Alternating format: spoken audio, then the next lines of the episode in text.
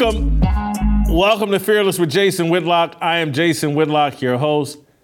Happy Monday, or I hope it's a happy Monday. I'm not feeling that happy today.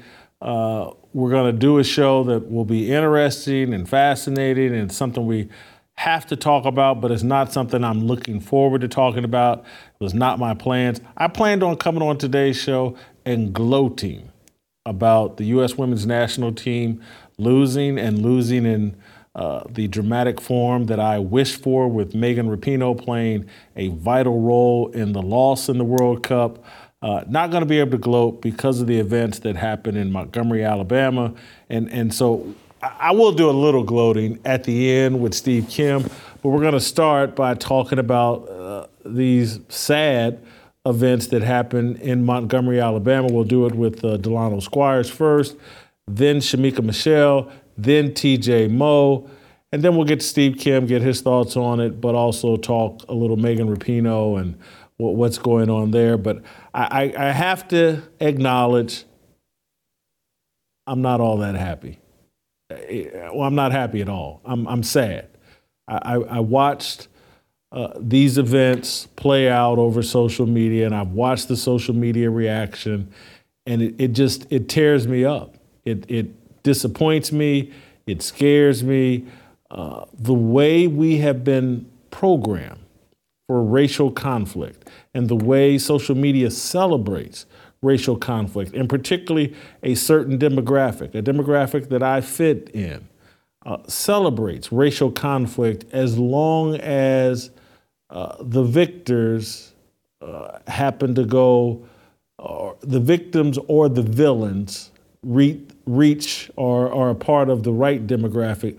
We celebrate it and act like it's something our ancestors would be proud of. And I, I just, I saw the entire event as sad. We'll, We'll get into it here with Delano in a second, but I, I want to first, you know, open up some space uh, for the conversation by taking care of one of our great sponsors off the top early. Uh, I want to take care of uh, Cozy Earth because I love Cozy Earth because I have it here at my, at my, home. It's another one of these sponsors that I actually had in my home before they jumped on board as a sponsor. I, have talked to you guys endlessly about. I have two separate bedrooms that I sleep in. One has Cozy Earth sheets on the bed, the other doesn't. I spend, and again, I kind of go back and forth, but I spend 80% of my sleep time on my cozy earth sheets in my alleged spare non master bedroom because the sheets keep me cooler. They're more comfortable. They're superior to the sheets that I have on my California King in the master bedroom. I couldn't give you a more authentic endorsement than Cozy Earth because I was using the stuff before they jumped on board as a sponsor and I know the difference. I now sleep comfortably even on hot, sticky nights, and right now it is hot and sticky in Nashville. Simply swap out your current sheets for soft, breathable, temperature regulating sheets from Cozy Earth, the brand with thousands of five star reviews including mine. If you don't agree that you're sleeping cooler, more comfortably this summer, they'll refund your purchase price plus shipping, no questions asked. And you get 100 nights to try them out. That's right, 100 nights. How can Cozy Earth make such a guarantee? Because their bedding is made from viscose from bamboo so it traps less heat, enabling people to sleep cooler, more comfortably year round. For a limited time, save 40% on Cozy Earth bamboo sheets. Go to cozyearth.com slash fearless and enter the promo code fearless at checkout to save 40% right now. Try them for 100 nights. If you don't sleep cooler, send them back for a full refund. That's cozy, cozyearth.com slash fearless. All right, before we bring Delano, I want to play the first clip. And, and I, this is the beginning, I believe, of the brawl in Montgomery, Alabama at some riverfront area where people take pontoons and boats and basically go out on pontoons and drink on the river and blah, blah, blah. It appears someone parked their pontoon in the wrong spot. Security started pushing the pontoon or trying to move the pontoon. And then there's a conflict between the black security guy and the white people who I guess either own and or were operating and or parked the pontoon someplace it wasn't. Anyway, let's play the initial clip of the initial confrontation.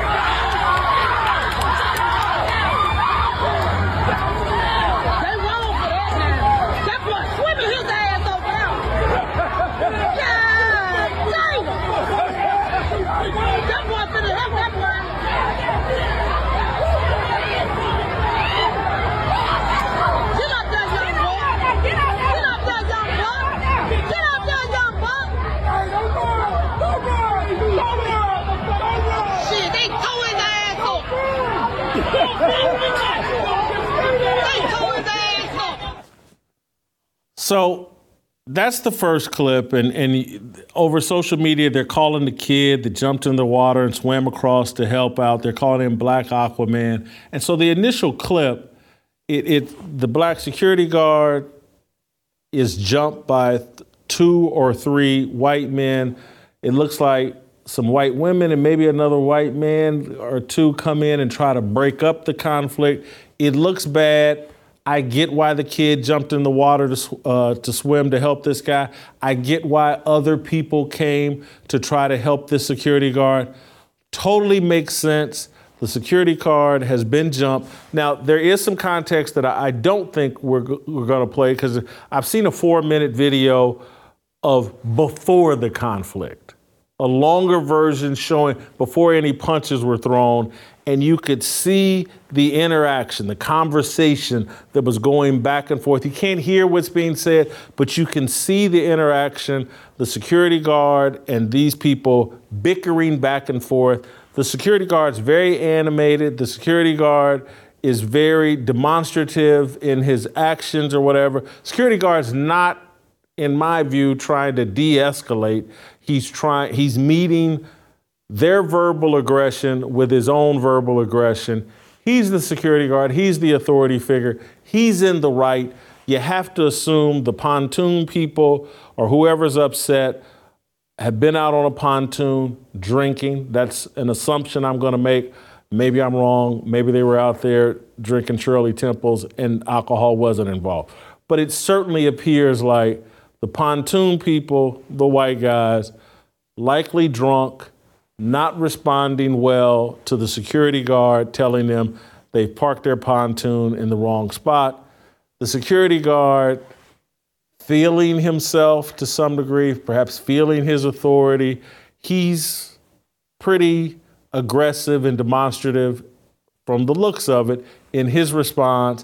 And then the next thing you know, he gets jumped by one white guy, another white guy comes running in and jumps him, and they're beating him up and it looks awful, and I don't blame anybody and actually think the people that ran to assist this man and or swam to assist this man totally in the right and doing the right things.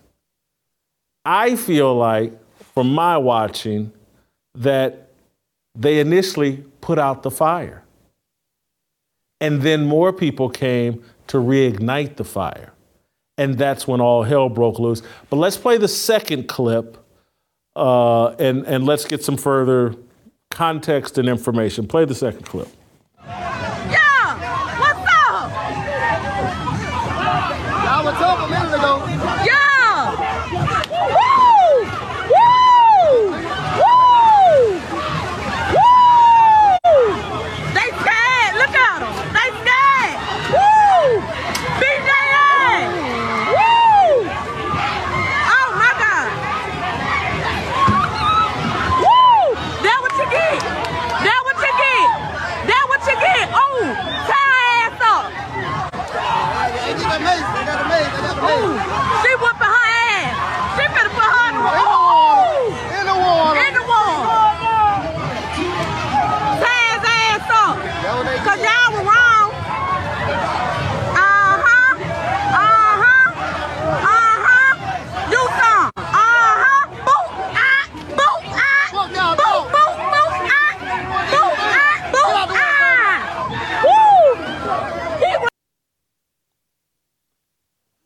So this is where I think things get out of hand. We've got people that have retreated back to their boat. The situation is over. But here comes people not to the rescue of anybody. Th- these seem to be uninvolved people that feel like, oh, I'm justified now in going out and working out my anger with white people that I've had no conflict with, that seem to be in retreat mode and the thing is over. And this is when things turn really, really ugly. And in this last clip, you're about to see a man, a grown man, clubbing people over the head with a chair, including a woman who was on the ground, knocked off her feet by two women that were kicking and stomping her. And then a grown man comes over and clubs her over the head. Play that clip.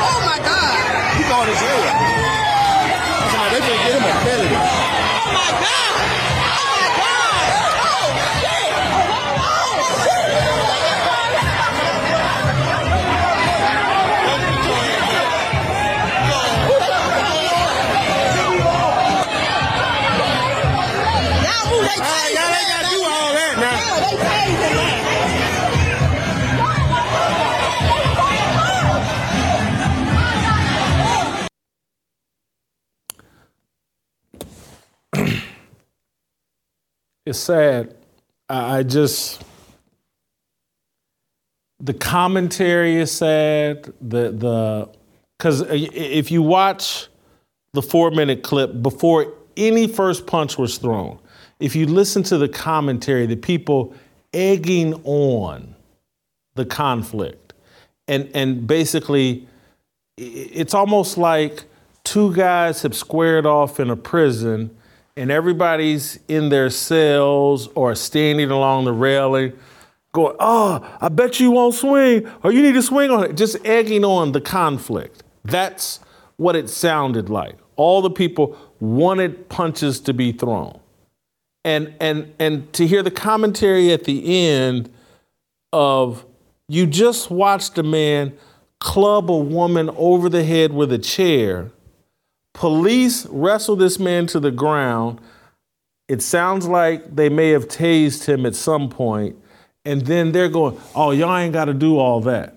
The, the, the guy that just clubbed a woman over the head instantly turns into a victim when someone said, "Oh, the police are doing too rough with trying to get the cuffs on him."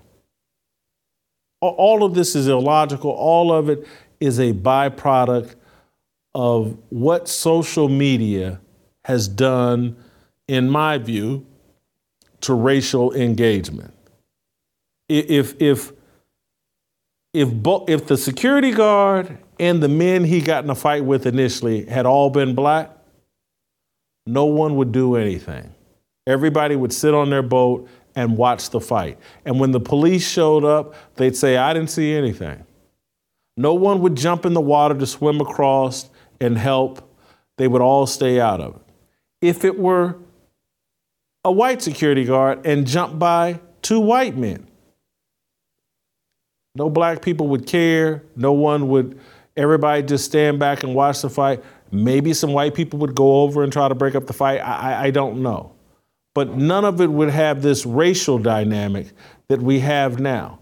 Because what, what is a possibility is that none of this, and I'm not saying any of these people involved don't have their racial hangups, but none of this conflict could be related to race. It could just be related to disrespect for authority, a group of people that have had too much to drink and are disrespecting authority, and an authority person not being properly trained and not knowing how to react when people are disrespectful of his authority.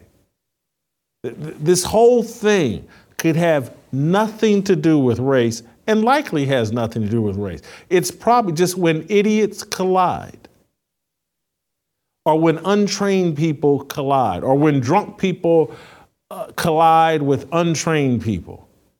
An untrained law enforcement official or security guard or whatever.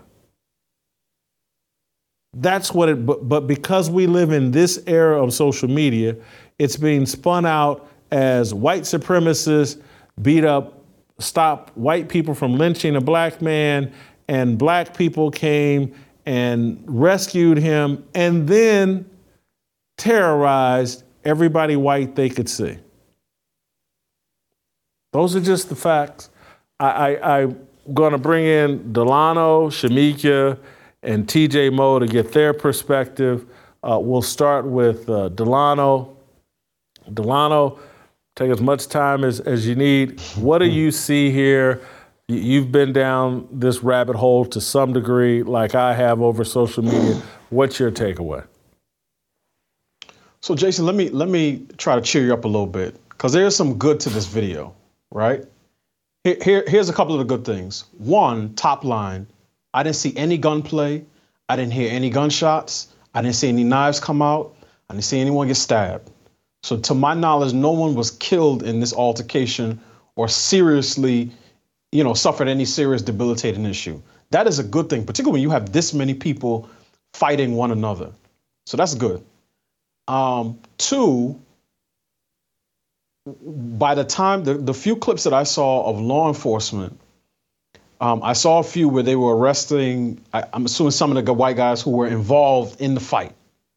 And then the last one with the black guy who hit the woman on top of the head while she was, you know, obviously down on the ground. So what I saw was law enforcement actually enforcing the law without prejudice or concern with color, race, or creed. That's a good thing. Because it's one thing when the commentary is coming from the peanut gallery, right? People, wh- whether they're 15 years old or 55 years old, who have been influenced by sort of world star hip hop culture. When, when a fight breaks out, you grab the camera, you say, "Oh, world star," and and it, you know you're more invested in seeing a good fight than seeing something a conflict resolved peacefully. It's good to see that the police didn't engage in that behavior, because it's one thing when individual people feel like, let's say, the worst case scenario, are involved in a racial conflict. It's another thing when law enforcement takes on that ethos and now they start saying, I'm not touching them. I mean, look, look, I'm I'm black before I'm blue, or I'm white before I'm blue. Let let these people work it out, and you know we'll clean up the aftermath. So I think that was a good thing. And then the the longer clip in the beginning, um, I, I was I don't want to say encouraged, but you could see that the guys were going back and forth. And to your point, you can't hear anything. So this is where reading nonverbal cues comes in and sometimes you misread because some people are are more demonstrative, but it doesn't mean that they're angry. They just, you know, they, they express themselves more, you know, more visibly with, you know, with their hands and with their facial expressions. But what I saw in that longer clip was, you know, some of the guys who, you know, they're going back and forth with the security guard. He he's, you know, gesturing. But everything was cool until some other guy comes in from off screen, like he got tagged in by, you know, Randy Savage, and now he's jumping into it, and he is the one who sort of threw the first punch and kicked off this entire melee. Um, so I, I'm glad it didn't go from zero, you know, the first conversation to a 100 in the span of 30 seconds. It looked like they were trying to let cooler heads prevail, but oftentimes it only takes one person to light the spark. So I, I want to start with three things to hopefully cheer you up a little bit, Jason. That being said, um, I understand that social media today, re- I mean, if I had to rename Twitter, I, I, would rename it conflict because that's really what the app is is used to do.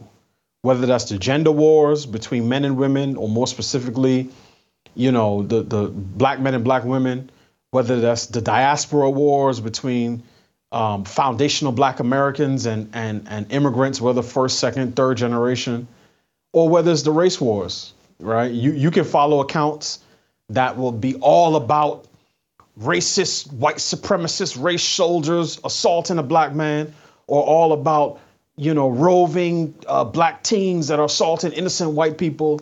You can follow accounts that'll feed you a steady diet of that every day.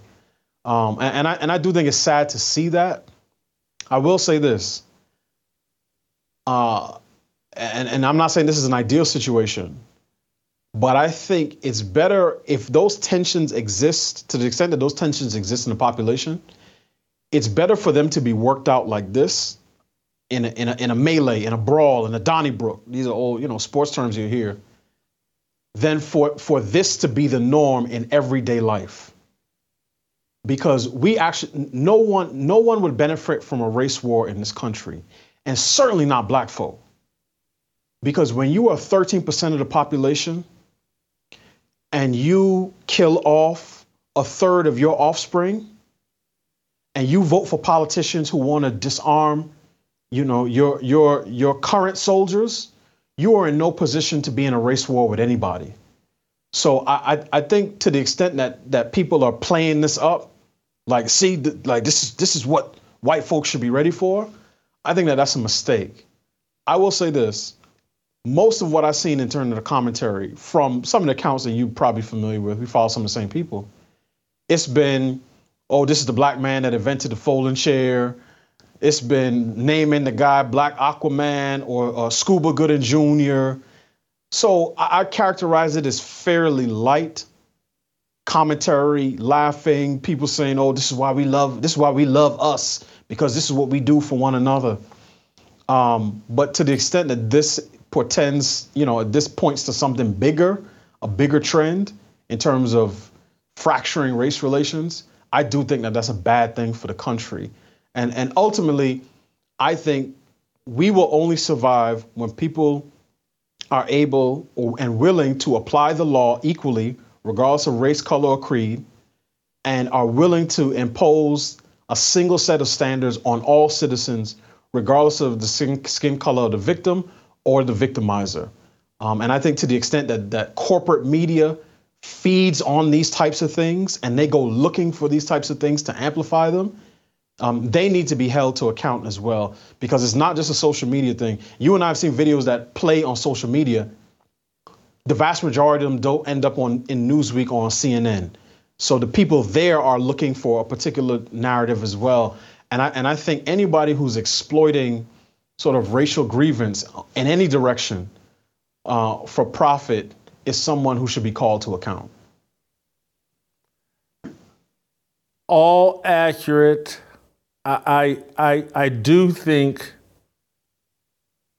this Montgomery melee mm. it I think it's more prone to happen now and moving forward than at any time in my lifetime. And there have been mm. racial brawls in the past, and we just haven't had the video proof. I, mm. I, and again, I, I'm, I'm now speculating because I, I, don't even remember the details of Allen Iverson and what happened at the bowling alley when mm, he was a mm, kid. Mm-hmm. I, I, do think my memory says there was some racial dynamic to that, but yeah. I don't remember a thousand percent.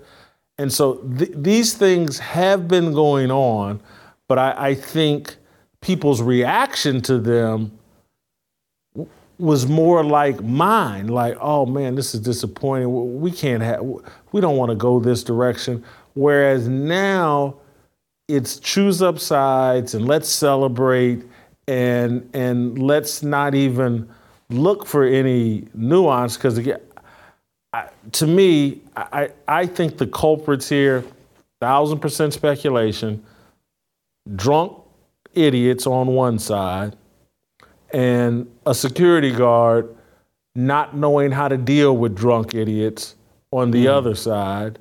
And and it, it was now did in their argument did it perhaps turn racial at some point? Probably.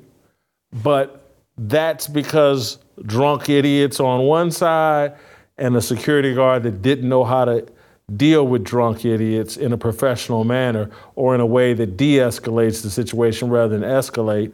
It, it, it, it because I, have heard people speculate like, well, if they had just moved their pontoon and they were blocking, uh, we don't know the details on that, mm. and and and it, it's like you pull up on somebody that's in a handicapped parking spot, and yes, it's annoying and you ask them perhaps if you're security, me, I just move on because I'm not looking for conflict with anybody. Somebody want to be an idiot and park in handicap parking, that's on them. Maybe they'll get a ticket, maybe they won't.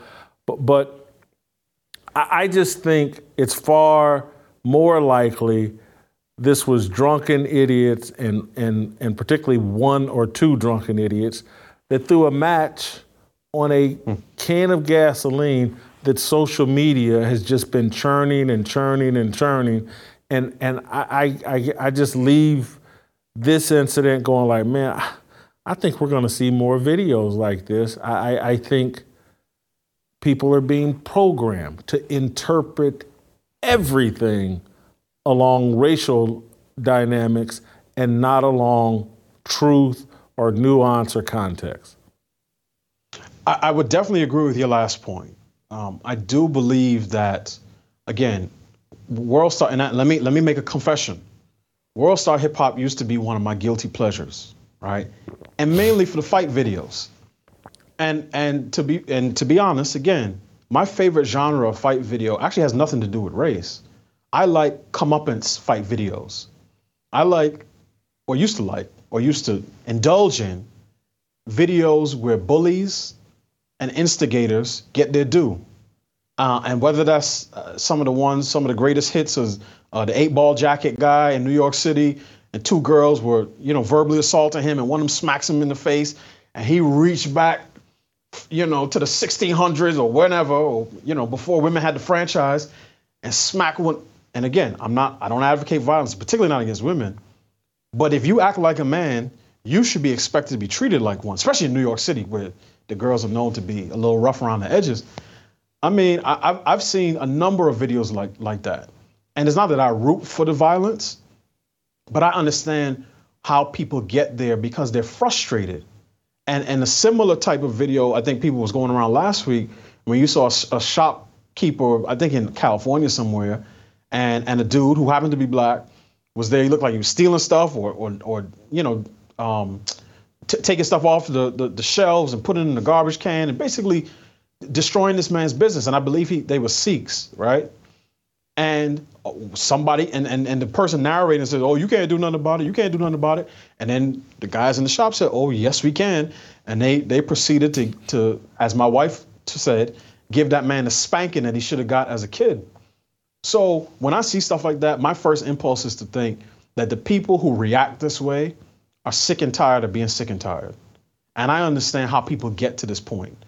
Um, and, and, so that's part of the context we don't know, right? It's very, it could very well be that this the security guard has had incidents like this with other people or these specific people, and he's gotten tired of it. Um, but that being said, th- that's that specific incident. I agree with you on the larger narrative. I mean, I follow accounts, and, I, and I'm not the type of person to unfollow people just because they share stuff I don't agree with. But on a daily basis, I'll see people, some of whom I've met personally, who will post six year old videos of a black teen assaulting somebody, typically white, and they'll say, Notice a pattern, right? And, and sometimes I ask myself, okay, there's no investigative um, benefit to this. This crime has been solved and adjudicated. So, what is the purpose? And I think a lot of it is sort of fomenting this, this notion that we are under attack and I see white people doing it with with videos that show black people acting in unlawful ways, and I see black folk doing it that show white people acting in unlawful ways. And I think on either side is not healthy for society, and particularly a society like our, ours, where it is multiracial, multi-ethnic, and despite our long and, and bloody history in terms of race, I think the average American wants to wants to live at peace with their neighbors, regardless of what skin color they are. And I think the people who profit and find um, entertainment in sharing these things to inflame those tensions are doing themselves and the community a grave disservice. And as I said, particularly when you are in the minority, you should be very aware and cognizant of of how you move in a society because you don't if you go tribal you just don't have the numbers so it's not even a strategic thing to to to to say yeah yeah we we we want the race war it's it's not good spiritually it's not good politically it's not good socially and it's not good culturally Lionel, thank you for the time. Gonna move on Thank to you, Jason. Shemeka, get a woman's take on this. Great job as always. Hey, are you tired of someone else telling you where to go when you have a medical need? Are you ready to take control of your health care? Samaritan Ministries could be the solution you're looking for. They connect hundreds of thousands of Christians across the nation who come together through prayer, encouragement, and financial support when a medical need arises. It's not insurance, and you're not limited by restrictive networks. Say you have a medical need. You don't have to check and see what hospital is in your network or be concerned about the doctor being in network too. No, you go to the hospital, you choose, and don't give a second thought as to what's in network and what's not, because with Samaritan Ministries, you're in control of your health care. Afterwards, fellow members pray for you and send money directly to you to help you pay your medical bills. And when they have a medical need, you'll do the same for them.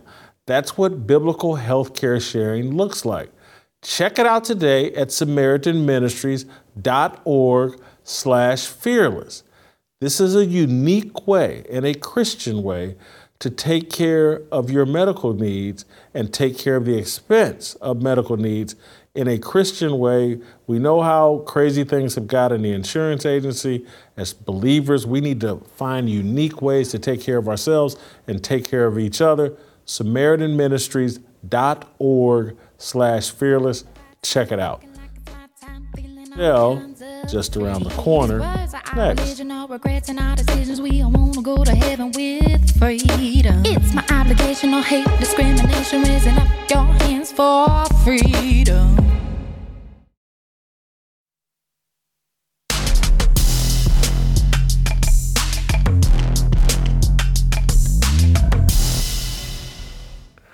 Right, welcome back. Time for some Shamoke Show. Uh, we need a lady's take on this. We missed you all last week, Shemeka, uh, but we're giving you a great topic to come back to. Uh, we're going to actually have a Twitter Spaces on Tuesday on this topic as well.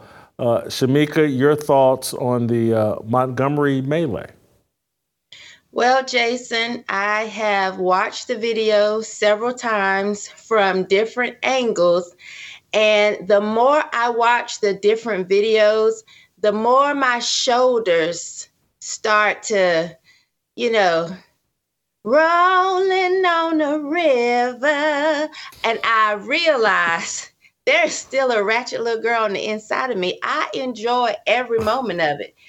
Now, I will say I don't take this as a call to, you know, hey, black people, this is what we have to do. We got to stick together. I don't see it that way. It's not a race thing for me that I'm just going to go out here and be against white people or, you know, want to fight white people. I don't feel like that at all. And I don't think anybody else should. I agree with you that if this were all black people, it would not be making the rounds that it's making now. But one of the things I found interesting or perplexing, I don't understand why the women were out there. And when I say the women, I'm mainly talking about the white women. Like, did you think that you were actually going to be able to calm men down once their adrenaline and their aggression got to going, you know? And of course, you were going to have to deal with black women for doing that. And we're talking about women that's been fighting since one, two, three red light been fighting since kickball. These are the women that have been double dutching in July on hot asphalt barefoot. I don't know what they thought they were going to get. You got to know when to hold them and when to fold them. I'm not saying these women deserved an ass whipping. I'm just saying I understand.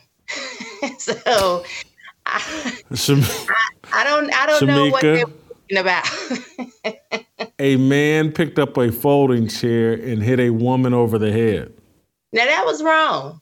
But she got dusted off by the black women before he even got up to her. So she was already I dazed understand. and yeah. He was wrong for that. I certainly think he was wrong, but I just think the women should have stayed out of the way. I would not have gotten involved watching these big burly men fight each other. Even if I was involved with one, I would hope that he is big enough and bad enough to defend himself. I just didn't understand why the women felt like they needed to get involved at all. And, you know, they they got what was coming to them. Ah, I, not the take I was expecting, but I knew you'd have a unique take. Tell me this. The, mayor of Montgomery is promising that justice will be served, and I'm not so sure. I think justice is going to be politicized and racialized and run through the Twitter blender, and they're going to come up with a perverted form of justice that will serve Twitter and and uh, somehow the guy that's beating everybody over the head with a chair is going to end up a hero and exonerated.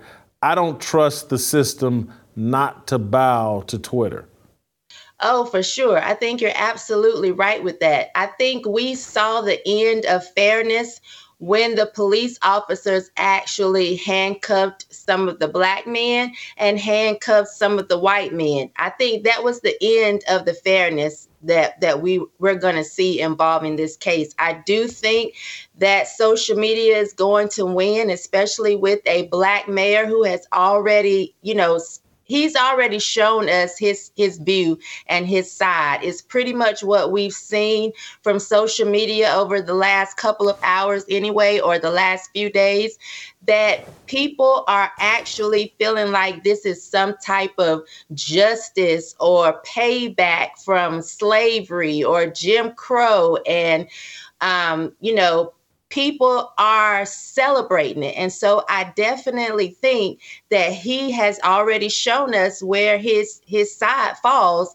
and this is what we're going to see moving forward. So I totally agree with you there. I don't think we're going to see any type of fairness past what we've already seen from the police officers who I agree with Delano did a I think did a good job. And so this is why I reject this whole inference that, hey, we can't be racist because we have no power. I, I think you're going to see the exercising of black power in Montgomery, Alabama, as it relates to this melee, and, and we have to cut it out. And, and it'll be very interesting what happens here there will be a political decision made to satisfy a voting base, and and fairness won't have anything to do with it. Everybody's over the top emotion. Oh well, that's justified because they saw the security guard getting beat up. But hold hold on, when you know, go to any neighborhood in our community, and we'll watch people get beat up, and we won't get overly emotional about it we'll we'll go right. Oh, well, you know, Junebug, he got lit last night, and blah blah blah. But but on this one here, we just couldn't. We were triggered. This reminded. I mean, I've seen tweets where people are connecting this to this is the dock where slaves were brought into, and I'm like, yeah, let's just stop it. Just, just, this this ain't got nothing to do with 1822. this Right. 200 years later. Cut it out. I agree. And I hate the take that we can't be racist because we don't have any power. That's so silly. And that's such an old, you know, phrase to try to go by. We can absolutely be racist. And you can even see that in the jokes that are floating around. There's no way if the tables were turned or reversed that we would allow white people to sit online and joke and laugh the way that we have about this whole whole scenario. So the thought that we can't be racist, I want us to just stop lying and start being honest. We can very well be racist. Many black people are you know, instead of this whole, you know, they're against white power, but they have this idea of black power or black supremacy thinking that black people are better simply by the color of their skin. And that's why I say I reject the notion that this means that, oh, this is how black people need to stick together. I don't like the idea that I need to stick with anyone based off my skin color or my gender. It is do we share values? Do we share the same thought process. That's who I'm going to stick with. I get so sick and tired of people feeling like I should think a certain way simply because I'm black or simply because I'm a black woman. I don't think like most of these heifers, and I'm not going to change that. And people will just get upset and be be mad at me because I don't have that mindset. And so I really wish more of us would start to be honest that yes, we can be racist. And sometimes you are, and just admit it. You know, if you feel like uh, black is supreme, just say it and stop lying about it because we know good and well we would not take somebody joking. There was the uh, NASCAR driver, I think he was, that just got in trouble for liking the George Floyd meme. People felt like that was justified because how can he laugh at that? It was funny. So, you know, we we wouldn't take it the other way around for sure. Thank you, Shemeka. Great job. Great to have you back. Uh, we're going to move on to uh, TJ Moe. We're going to put we're gonna get the uh, white point of view. no, we're not. We're gonna get TJ Moe. I'm gonna take skin color out of it, but I can't wait to hear TJ address this. Put him in a tough spot. Uh, but before we get to TJ, hey, you guys know about my relationship with Liver Health Formula. Been taking the stuff for two years. About four months ago, Liver Health jumped on board as a sponsor of this show. Awesome. No different. It's, it's been great to see these products that I personally use that I personally use hop on board as a sponsor without any push from me. It just happens. And so, look, I've been fighting a fatty liver as I've been fighting uh, the bulge, as I've been on my weight loss journey. Liver Health Formula has been a part of that journey. Many Americans have a fatty liver, and you're three, t- three and a half times more likely to have heart failure when you do. The American Liver Foundation says 100 million Americans have a fatty liver. Liver Health Formula can help you. When you order it, you can get this free bottle that will help you control your blood sugar levels as well. All this stuff is manufactured right here in the US of A in the US of A. If you're looking to ignite your fat burning metabolism, boost your energy, and transform how you look and feel, try Liver Health Formula and receive a free bottle of blood sugar formula to reduce your sugar cravings when you order today. Try Liver Health Formula by going to getliverhelp.com slash Jason and claim your free bonus gift. That's getliverhelp.com slash Jason. TJ Moe next.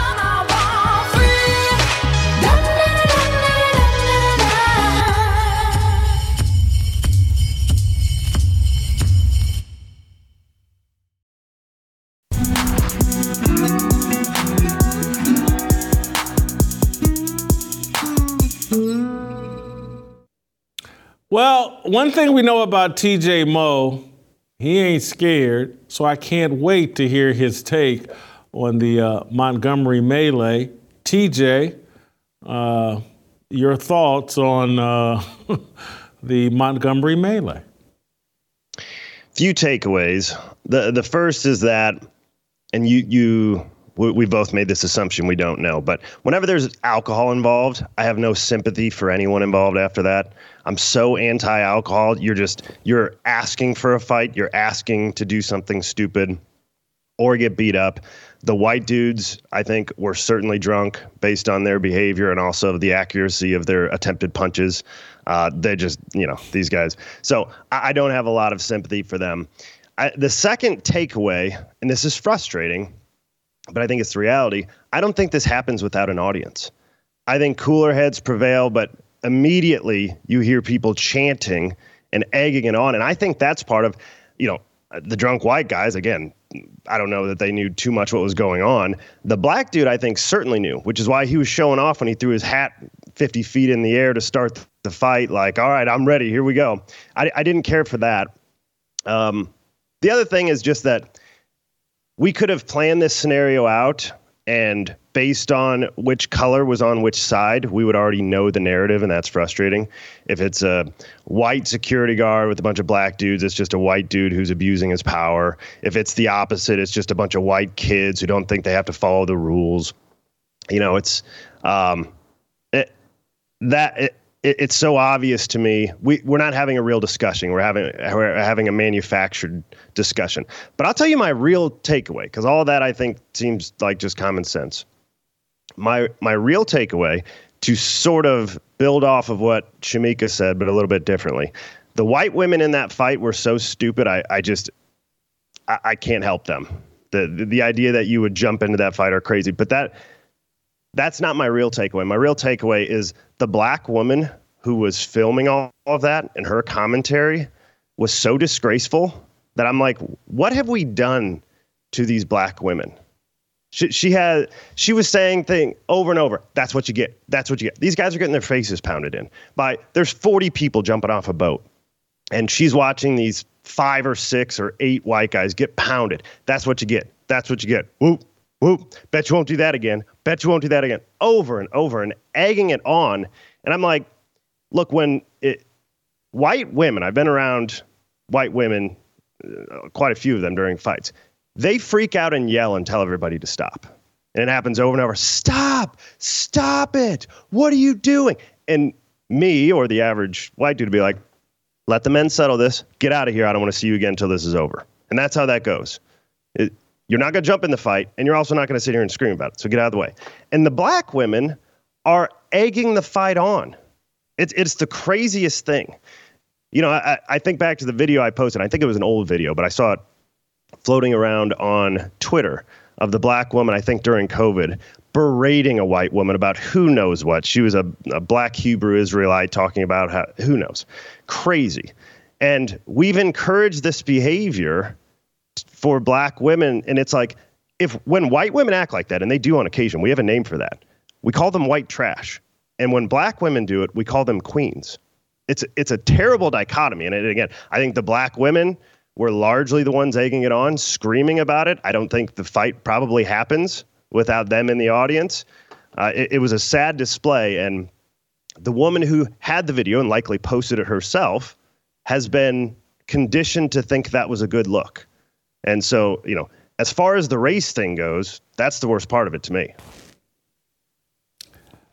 Boy, you said a mouthful and you have piggybacked off a conversation that uh, black men have had smart or objective or black men that are looking for solutions have had for a long time that that that like prisons are filled with men who have been abandoned by their families, no dad, you know, in their relationship, and men doing stupid things trying to impress women or at the behest of women, women. And, and there's always the person putting a battery in your back that gets you ends up in prison a lot of times is a black woman who has egged you on and convinced you you need to do something stupid to prove your masculinity or your love for her or whatever. This conversation goes on and on and on all the time. People will be upset you as a white guy for for bringing it up, but it's a thousand percent factual. And so, and and I know exactly what you're talking about in terms of there's a, a type of woman that will be screaming, "Stop! Stop! Stop!" And there will be a type of woman that's taking her earrings out uh, taking her false fingernails off or weave out or, or whatever, putting her purse down, shoes off, so she can get in it. And that's what happened. And again, Shemeka's making the point very in a non politically correct fashion is like, don't you know what black women oh, they're looking for a fight, and by you trying to involve yourself in breaking up the fight, you've just licensed them to fight you, and to see those women that knocked the, the little chubby fat white woman to the ground, and then to see a man come in and slam a chair over her head. Woo! I, I, the other question I want to ask, the same one I asked uh, Shemeka, is do you think there will be any sort of fair justice here, or will Twitter control how authorities in Montgomery, Alabama end up adjudicating this conflict? Oh, I think Twitter's in charge of most things. Although I will tell you, post the Elon purchase, the black Twitter doesn't have nearly the pull that it used to. Things just won't trend in the same way. I mean, things were propped up in such a fashion. Uh, there was a tiny minority of people that had one opinion, and they were trending no matter what they said. And so I, I don't think it'll be quite as drastic as it was. I think it's likely that the dude who hit the white woman with the chair, that was a black dude you know, he'll get something. He, he may get a lot. He, he probably will get the worst charge out of anybody because he used a weapon. Everybody else is just throwing fists. And so they'll use that to say, look, we charged the black guy worse than all these guys, and maybe there's seven or eight white guys. The, the whole thing, you know, something that's frustrating to me, and it's it's just the nature of people.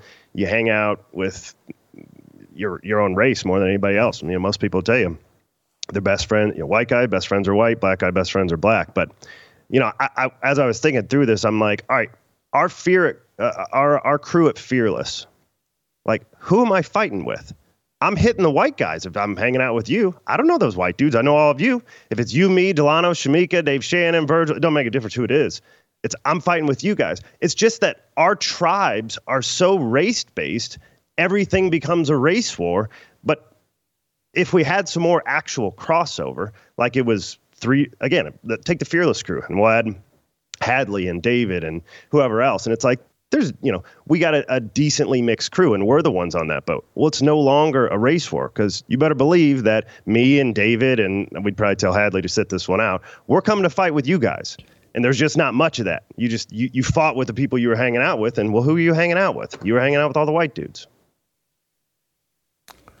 Tj thank you. I got to keep it moving. I want to bring steve kim in and talk a little megan rapinoe with uh, steve kim as well uh, don't go anywhere. Make sure you're giving me this show a five star review. I'm doing a show that I really, really didn't want to do, but I felt like I had to, and and because I'm just sad talking about this, and so hopefully Steve Kim's going to come in with some great jokes and cheer me up. We'll talk a little bit about Megan Rapinoe, and uh, that'll be the show. Uh, Steve Kim, Korean Cosell, next.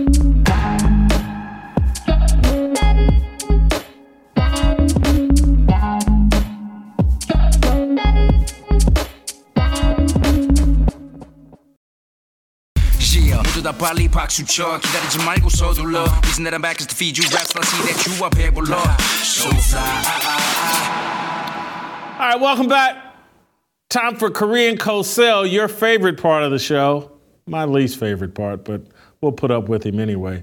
Uh, Cosell, uh, Steve Kim, you're the fight expert on the show.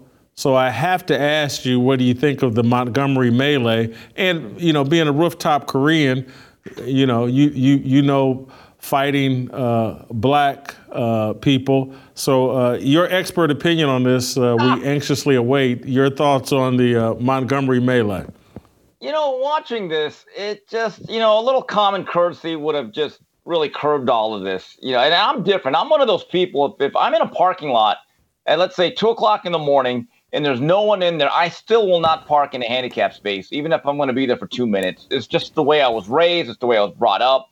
It's the kind of uh, the neurotic way that I think that it's not right. I didn't understand why the people just did not move the boat.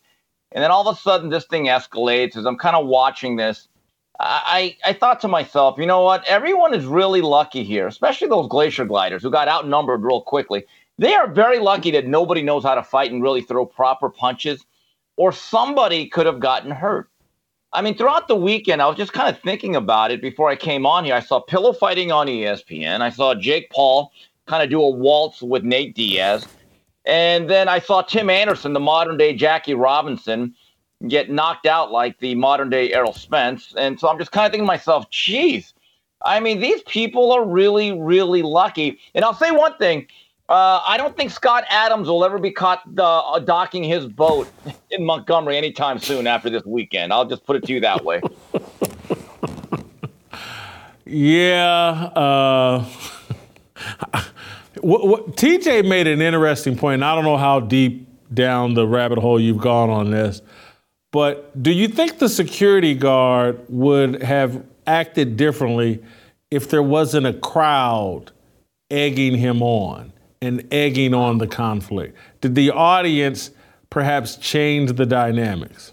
You know, that certainly can happen when you have people that are going to inflame a situation. Eh, and you look, there is a racial dynamic. Let's not lie about it. A lot of people, they live for this. They love to participate in the victimhood Olympics at all times. They want to feel oppressed. And and if I have a question, if those were black passengers or black boat owners that were in the way, would this thing have escalated if they would have said, "Hey, you're kind of here illegally. Can you move it?" I mean, you could look at this five different ways, uh, and then it becomes, well, wait a minute, why are you picking on us and not them? I've seen these things escalate. You know, my view is this: I try to basically stay away from large crowds all the time. I'm not here. Look, none of us can fight unless you're in a dojo and one of those trained MMA fighters or a professional prize fighter. Uh, you make a fool out of yourself generally most of the time. I mean, I'm watching this thing in Montgomery, and let's just put it this way with those punches being thrown, Terrence Crawford, they were not. I just, I'm just kind of looking at this going, geez, folks, you obviously don't ever hit a heavy bag or a double end bag. You may want to, you know, sharpen up on the shadow boxing. Uh, but that was embarrassing. But what was also really embarrassing are the people like Jemele Hill celebrating like this as if somehow this is like right up there with the Civil Rights March or the Montgomery or Birmingham bus boycotts. I, I think that's sad. I mean, that's really what you think of your own people, Jemele. I mean, just think, Emily, I'll say it. Oh. If that's what you think as a victory for your people, you don't think much of your own people then. Whoa, whoa, whoa. You got to remember, I'm blocked from Jemele's account. What did she tweet? I think she said something, and I, and I believe she was referring to what happened to black people are blacking, and I'm, I'm, I'm screaming like, like she's all proud of this. And I've seen tweets like that, and I'm thinking, you're really proud of that. And it's really interesting. One of our, our viewers that I follow, uh, and we have a really good relationship, Sean, the media messenger, or Sean. Yes. He made a good, really good, good shout out to him, Sean. I, I love him. Love all the stuff he tweets at us. Yeah, and he tweeted something to the effect, you know, if you want to treat this as a victory and be so proud that we as blacks uh, got together and fought a group of white people. But what about when blacks fight blacks? Because that actually happens a lot more. Are we not proud of that? I mean, what what's our emotion in terms of that? Um, you know, I just it, it's really interesting what's going on in the world today. You know, this past uh, I think l- late last week, I saw uh, a nice Asian family who made the mistake. And, and to my fellow crouching tigers, if you're in New York, pay extra for a cab or a limousine or an Uber. Do not go on the subways. It is dangerous down there for any of you guys. Um, but being harassed by three young women, and I'm thinking to myself, yeah, that that's kind of what's happening now. I mean, that's the world that we live in. And, and, and the headline, in my view, would have been nuclear family harassed by a cadre of future single mothers. So I just, I'm kind of looking at this going, no, I'm being serious about it. I know it's kind of callous, but Jason, it is the truth. It is it, it the, what happened there and what happened this weekend, unfortunately, I believe is a microcosm of what has taken place the last three, four years and only blossoming uh, in America.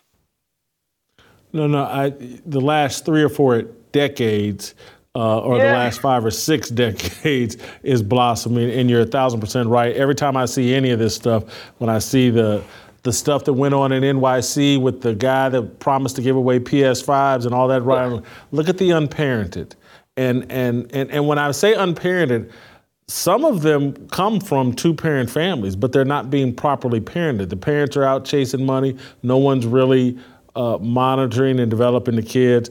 I want to move on to a less serious topic, and and and want to bring you into uh, Cosell. Uh, there's a reason why I'm nearly as good as you on this show. It's because I can see into the future. And I don't know if you saw this, but last week I called exactly what was going to happen in the World Cup as it relates to Megan Rapinoe. Uh, let's watch this ice lock. It was a good day. I will certainly hope that Megan Rapinoe at least doesn't get in the game. I can't stand her. Uh, uh, I want her in the game and for her to cost us the game. But anyway, go ahead. I'd be fine with that. Rapinoe, right foots it over the bar.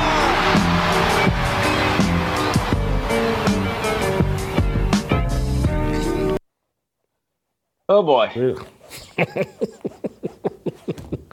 I was thrilled with what happened on Sunday. Uh, the great gay hope uh, ruined uh, the U.S. women's national soccer team. I think their collapse mirrors the descent of Megan Rapinoe. She's made this whole thing the last three years about her brand and building herself up. And the team looked like a sloppy mess throughout the group stage. Tried to turn it on once they got to the knockout round, but ran into the wrong team that didn't let them score. And then once it got to penalty kicks, Rapinoe and a couple other girls choked, and we lost. And I'm thrilled about it. Yeah, imagine that. You know, that kick, ironically, uh, went far right. I mean, way far right. I'm like, talk about not being on brand. But yeah, I, I woke up yesterday and I, I, see all these tweets and all these, you know, the timeline's being dominated by a lot of uh, uh, messages for hope and unity for Sweden. And there's the toxicity that now relates to that brand. And, and I do wonder if that particular franchise, the U.S. women's national team, will forever be stained or have a dark cloud over them because of the Rapinoe effect, or if she truly is retired and she walks away, that people say, okay, now we're back to being who we are. Because I am seeing more and more backlash or people that may have played with her that are kind of coming out and saying, wait a minute, she made us very, very uncomfortable. And I also wonder if the higher ups or the executives that run this uh, organization will say to themselves, at least privately, like, you know, we are never letting this happen again. We are a national team that represents America, and we cannot have this much overt anti American uh, sentiment that's going to turn at least, I would say, a third, if not half of the country against us. So I, I don't know. Look, Megan's going to you know, I, what I, you know what I found amazing is that ESPN still painted this as a heroic run by Megan. I guess they ran something about how she was a pioneer and they ran this. Oh no, we're about to play it. We're yeah, about to play it. We're gonna play it right now. She she goes out in a cloud of dust and ignominy or failure, misses the penalty kick. The team scores four goals in four games, and they're acting as if, oh, what a heroic run. This is their worst finish ever. They couldn't pivot, and so they play a three minute feature of, of Megan's fiance, Sue Bird, basically kissing her rear end. And let's, let's, play, let's play the clip. Uh, I, have just never seen this. They acted like she went out like Kobe scoring 61 or John Elway diving into the end zone during the Super Bowl. Let's let's play Sue Bird's love letter to her scissoring fiance. There's no one quite like Megan Rapinoe. She was just a kid from a small city called Redding, California, when soccer swung the doors to the world wide open. She went to college in Portland, Oregon, and played professionally in Chicago and Philadelphia before stints abroad in Australia and France, and then to Seattle. Wherever she's gone, she's represented the best of the United States. She is audacious and confident. She dazzles her way through defenders, and she isn't afraid to try stuff. She is unapologetically herself, and she never tries to be a player she's not. Rapinoe!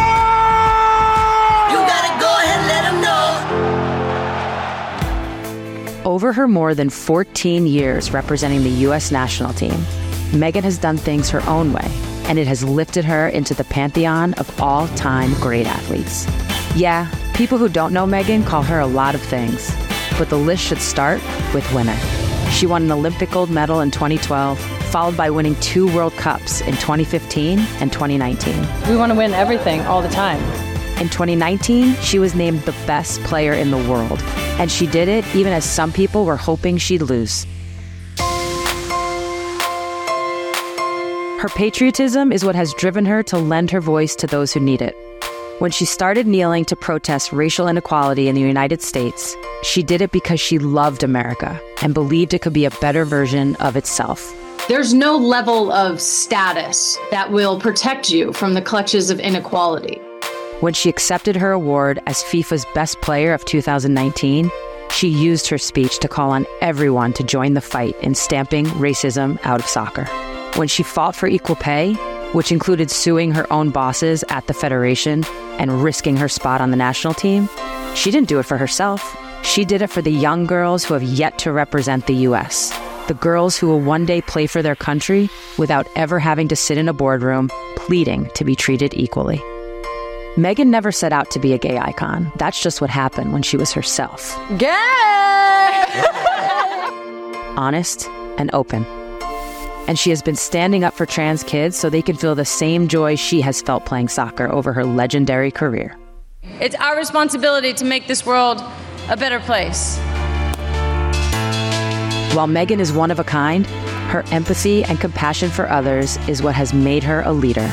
It's why her U.S. teammates can't talk about her pending retirement without crying. She's done such incredible things for this team and for the world. It's why the people who don't know her can criticize her, but everyone who does know her loves her. When Megan retires, she won't stop using her voice. She won't stop expressing herself. She won't stop doing all the things that make her Megan Rapinoe. But the sport will be just a little less fun without her. Hmm. Megan Rapinoe is Muhammad Ali, Steve. If according to Sue Bird and ESPN, to me, she's one of the phoniest athletes of all time. Well, she's unapologetically a malcontent. Uh, that, that is uh, that's some real self-aggrandizement right there right? from from her uh, significant other. But here's the issue: when when you talk about, I can go several ways with this. If you did an approval rating of women's soccer, our, our national team, I would guess and I would venture, and again, I haven't seen any polls, and I'm not the Pew rating system here, but I would guess that a large portion of America have a much more negative thought or opinion of that organization and that team than they did, let's say, eight years ago. Much of it had to do with Megan Rapinoe. And the problem was is that there is no dissent allowed when it comes to her. I mean, ESPN or any other mainstream media should have the right to say, well, wait, wait a minute, Megan, what about these particular issues and your stances? The other thing is that I, I do have an issue with this. Um, these gated community revolutionaries, when she talks about racial injustice and all that other stuff, I would love to know, and I'm not trying to dox her, where does she live? What is the percentage of people that look like the one she says she's trying to help? Does she live in those communities? And like, is she out there? Or does she look like the people that are supposedly the oppressors behind a gated community in a multi-million dollar house. The other thing is when you start talking about the equality and all this other issues, how much of her own money has she given to causes? What has she really done that is tangible? And I've talked about this in the past, such as starting a business, investing in land, getting a collective together to actually grow something organically within these affected communities that you say you want to help. So that is the issue that I have with modern day activism. It's about hashtagging, it's about complaining. It's about going online and maybe holding a press conference and talking with certain buzzwords. But the actual, uh, the actual execution of these ideas never actually takes place. And that is the thing. I mean, again, with Megan, I would really like to ask her, what have you done really to stamp out racism other than point the finger? That is the most empty gesture you can make is to say that there's racism and I'm trying to stop it. But at the same time, the messaging they give is, yeah, but let, let me live in a, in a community that's 99% nine white. And so that those things, I, I can never take these people seriously. And unfortunately, they have been given the bully pulpit. I got a nice project for her if she wants to prove how virtuous she is. Uh, she could start by getting her brother to leave the white supremacist prison gang he joined when he was in and out of prison. She start there. Uh, do that, and, and maybe she has. Uh, but you know that that would be maybe that'll get her a Nobel Peace Prize. Uh, I, am t- Steve. To me, the only athlete that I think f- is phonier than Megan Rapinoe is Colin Kaepernick, and so I came up with my list of the top five biggest phony uh, f- five biggest phonies in uh, sports. Colin Kaepernick is number one. Uh, Megan Rapinoe, number two. Andrew Tate, a new addition, number three. Uh, LeBron James, number four. And uh, William Lia Thomas, the male female swimmer, number five, with a special mention for uh, Bubba Wallace, uh, the NASCAR driver. Uh, that's my top five. Yeah, Kaepernick, you know, I thought again, he, he starts tossing around a football, and it's like the yearly occurrence death taxes and Colin Kaepernick making that attempt to at least get a dialogue started. Colin, it's over. It's over. And, and I'm actually hearing more and more players actually just roll their eyes, and I, they're sick of it. Look, this is the truth about Kaepernick. He was a diminishing player who, whose game did not evolve. The other thing is, there were actually reports coming out before everything took place in 2016. He was not a well liked teammate. He really was not. And then a lot of players, I believe, were forced to act like they loved them, they liked them, they're down with them. And meanwhile, they're thinking to myself, I didn't even like this guy. This guy's not that great. And there has to be, I believe, and I don't know if anyone's going to admit this, some sort of anger or a betrayal because there are players like Eric Reid that actually stuck their neck out on the line for him. Yet, when it came down to it, he took a settlement from the National Football League. Colin Kaepernick really monetized this protest. He did. And I, and I would ask people that think that Colin did a great thing. And I'd say, you know what? Maybe it was a strong gesture. That's all it really was because because I would then ask, do you truly believe five, six years later, he has made America a better place, or do you think he's inflamed more raw emotions uh, of victimhood while he has basically enriched himself? I hate to be that cynical about it, but when he has his own brand of shoes and he's and he's making these media junkets once in a while, and then the hypocrisy that no one wants to point out. He had a Netflix special where he compared the NFL Combine to a slave auction which again, you could make that comparison if you want, but then he willingly tantalizes and teases his remaining believers or followers into thinking, you know what, I want to play football. Well, those two messages are completely incongruous to one another. So I think there's been a lack of authenticity from Colin Kaepernick, but again, the mainstream media, they've been complicit in this, Jason, because they cannot or will not push back because they are afraid of getting heat and being labeled racist. So, uh, having just said all of that, how does your how does he not crack your list of five biggest phonies in sports?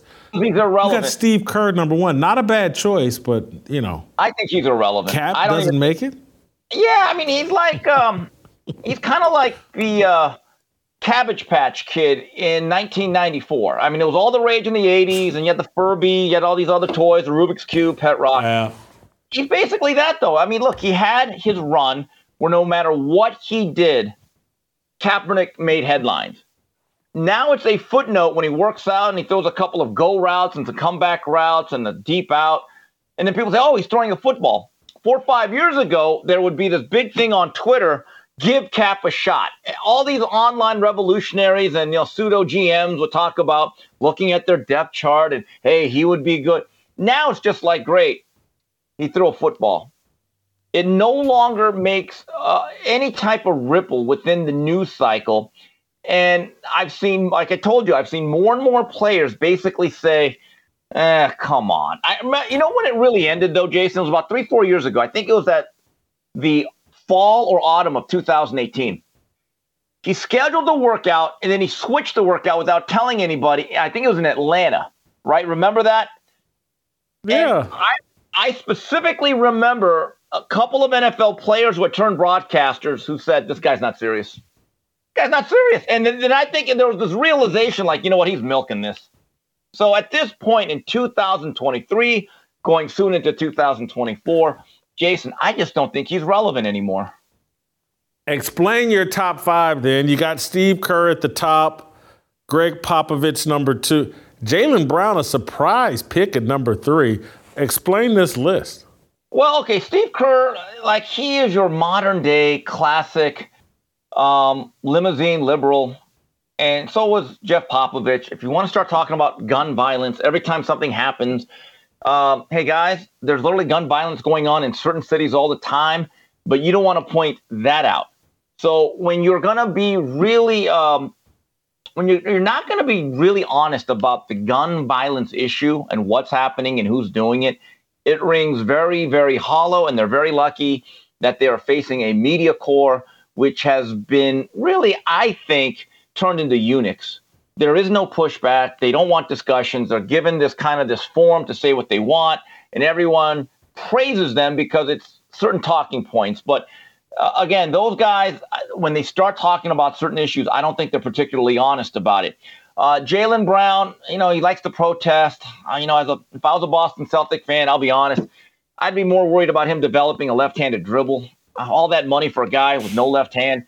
And if you want to talk about the wealth disparity, talk about the real problem. And if you're actually going to rebuild Black Wall Street, I would hope it's not just begging white corporate America. That's, again, I know people aren't going to like me saying it, but that's why I'm here. It has to be said. And then Malcolm Jenkins. You know, Malcolm was a very interesting guy. Had a good NFL career. I think he's, I don't know if he's still playing or not, but I remember like four or five years ago, he was still in Philadelphia and he did this thing where he's in front of his uh, locker room. He starts holding up these signs about murder rates and homicide. And like all these all these like scared white reporters like oh my god he made this brave stance. And i'm thinking myself there's nothing brave about it because he's quoting statistics without going into context. Someone should have said malcolm yeah of all those black deaths can i ask you a question? Who's committing the murders though? What's the crime rate in those cities how are we voting within these jurisdictions why is this happening and then he's parlayed that. And then then I think he was one of those guys that really complained about Drew Brees saying, "Hey, I had I had relatives in the military. I'm not going to kneel for the flag." And this guy, he he whines and cries and and I'm like, "Hey, Malcolm, he's allowed to have his opinion. You don't have to like it, but he's a teammate of yours. He probably respects your opinion kneel." And then Drew Brees folded like a poker table at two o'clock in the morning. And then, you know, next thing you know, he's wearing name placards for Jacob Blake, that fine, upstanding citizen, right? So that's the problem that I have with Malcolm Jenkins, who's now parlayed this into a CNN gig. So he's on the, you know, that's the right network for him. But I, I would ask Malcolm Jenkins when you talk about these statistics, let's delve d- deeper into it, into the root causes, the perpetrators, and the victims and unless you're willing to have a real, honest, blunt discussion and hear things that are very inconvenient, you are no more part of that solution than you are part of the problem. So that that's why to me, I've always said that guy's a really suspect because again, it's always about blaming somebody other than the root causes of it. And you know what that's about? It's about we're gonna play the victim here and poor us. And I just cannot I can't stomach that anymore. Steve, awesome job. Uh, we'll see you tomorrow. No, will we? Maybe not. Talking about Andrew Tate tomorrow. May not see Steve, but we'll see him later this week. All right, we'll play tomorrow, and we'll see you tomorrow. Waiting for the countdown, coming off the breakdown, standing in line for freedom. For a breakout, feeling like a standoff, nothing in life like freedom. Came like a fighter, striking like a ladder, making all these moves for freedom. I want freedom. No negotiation, my sister, no relation. We all just wanna have freedom. Sitting on a corner, never been alone. I'm breaking my back for freedom. Blessed, we are living, get back. We are receiving, all deceiving. We all wanna be free. We want freedom. I just want, I wanna be. I just want, I wanna be. I just want, I wanna be. I just. Wow.